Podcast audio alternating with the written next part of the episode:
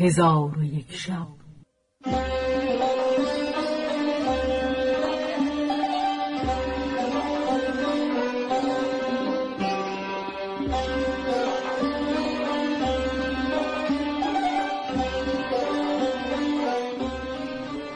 داستانهایی برآمده از ژرفای تاریخ و تمدن و فرهنگ مشرق زمین.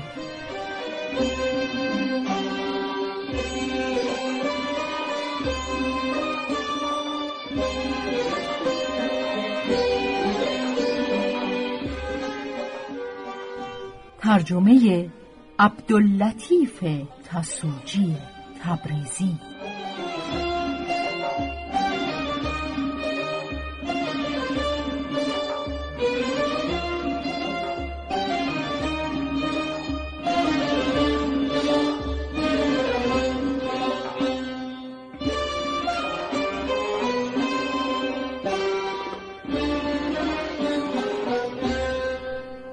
چون شب هشتاد و ششم برآمد.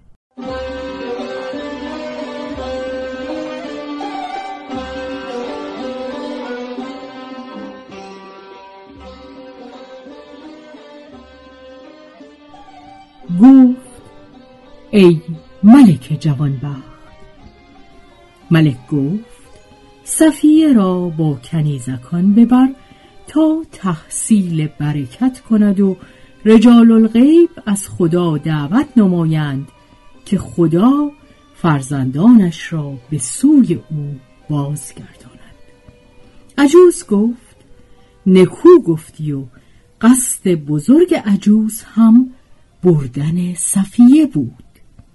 چون عجوز را هنگام رفتن رسید گفت ای فرزند اکنون نزد رجال الغیب روانه ام صفیه را حاضر گردان. پس در حال صفیه را حاضر کرده به دو سپرد. آنگاه عجوز به عبادتگاه خود رفته کاسه سرپوشیده و مهر کرده ای پیش ملک آورد و گفت چون قره ماه دیگر شود به گرمابه اندر شو. چون از گرمابه به درایی آنچه در این کاسه است بنوش و بخسب که به مطلوب خیشتن برسی. پس ملک شادان گشت و دست عجوز ببوسید و عجوز او را دعا گفته با کنیزکان و صفیه روان گشتند.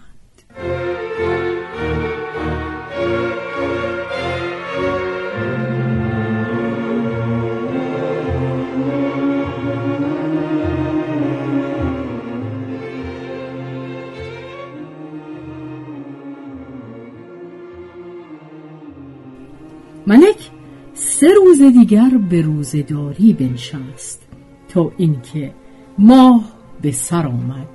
برخواسته به گرمابه اندر شد و تن شسته از گرمابه به در آمد و در خلوتگاه بنشست و فرمود که کس پیش او نرود. پس درها را ببست و مهر از کاسه برداشت. آنچه در کاسه بود بخورد و بخسبید و ما به انتظار او تا هنگام شام نشستیم. از خلوتگاه بیرون نیامد.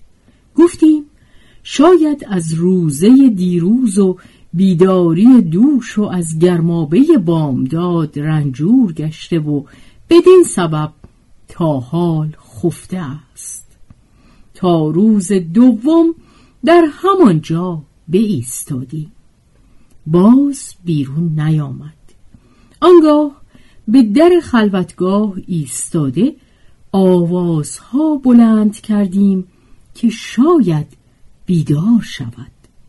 از صدای بلند نیز سودی نشد. ناگزیر مانده در بکندیم و به بالین او برفتیم.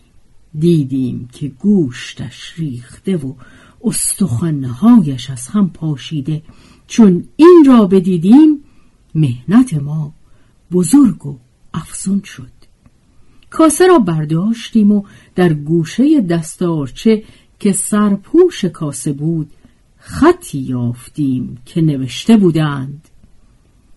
پاداش آنکه به دختران ملوک حیله کرده بکارت از ایشان برمیدارد همین است و اگر بخواهید قضیه را نیک بدانید این است که ملک شرکان به بلاد ما آمده بود و ملکه آبریزه را فریب داده بدینجا آورده و ملک بکارت او برداشته. آن بس نبوده است. او را با غلام سیاه روانه کرده و آن غلام او را کشته است و ما نش او را در بیابان افتاده یافتیم و این کارها از پادشاهان زیبنده نیست. و شما هیچ کس را در کشتن ملک نعمان تهمت مزنید که این کار کار ذات دواهی است. و زن ملک نعمان صفیه را نیز از او گرفته نزد ملک افریدون پدر صفیه بردم. اینک شما قتال را آماده شوید که به زودی ملک افریدون به شهرهای شما لشکر کشد و تنی از شما زنده نگذارد و اگر کسی زنده بماند باید پرستش زنار و صلیب کند.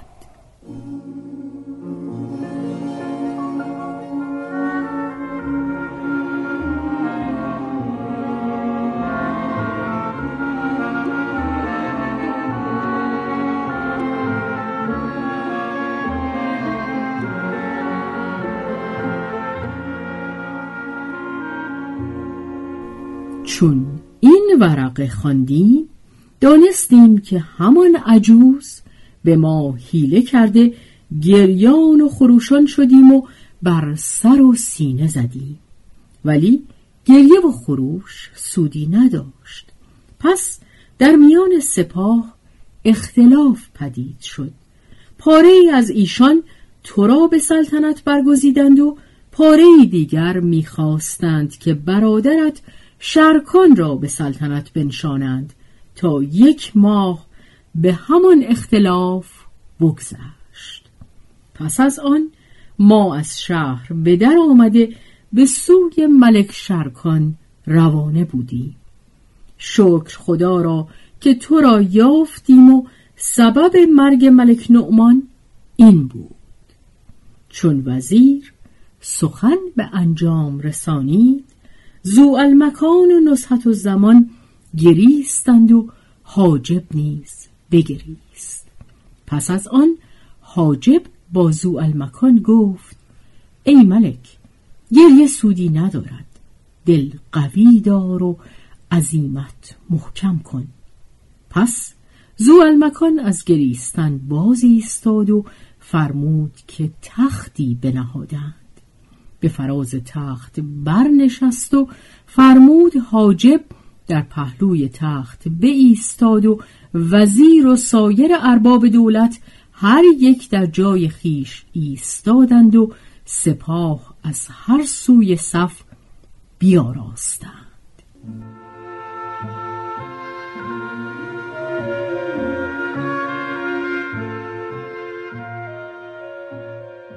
پس ملک زو المکان از وزیر دندان گنج های پدر باز پرسید. وزیر آنچه را که ملک نعمان را زر و سیم و گوهر بگنجندر بود به ملک زو المکان عرضه داشت. ملک زر و سیم به سپاه داد. وزرا و عمرا و بزرگان دولت را خلعت بخشید و با وزیر گفت تو در وزارت برقرار هستی. وزیر زمین ببوسید و شکر گذارده و ملک را سنا گفت. پس ملک حاجب را فرمود که خراج دمشق را نزد من بیاور. حاجب صندوق های زر و سیم و توحف و هدایا را عرضه داشت. ملک آنها را نیز به سپاه بخش کرد. چون قصه به دینجا رسید بامداد شد و شهرزاد لب از داستان فرو بست.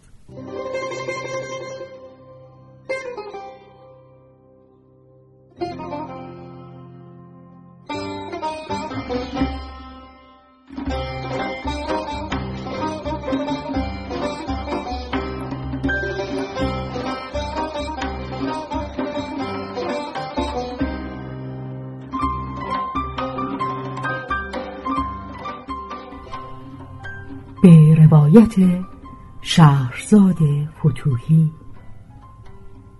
تنظیم از مجتبا میرسمیعی.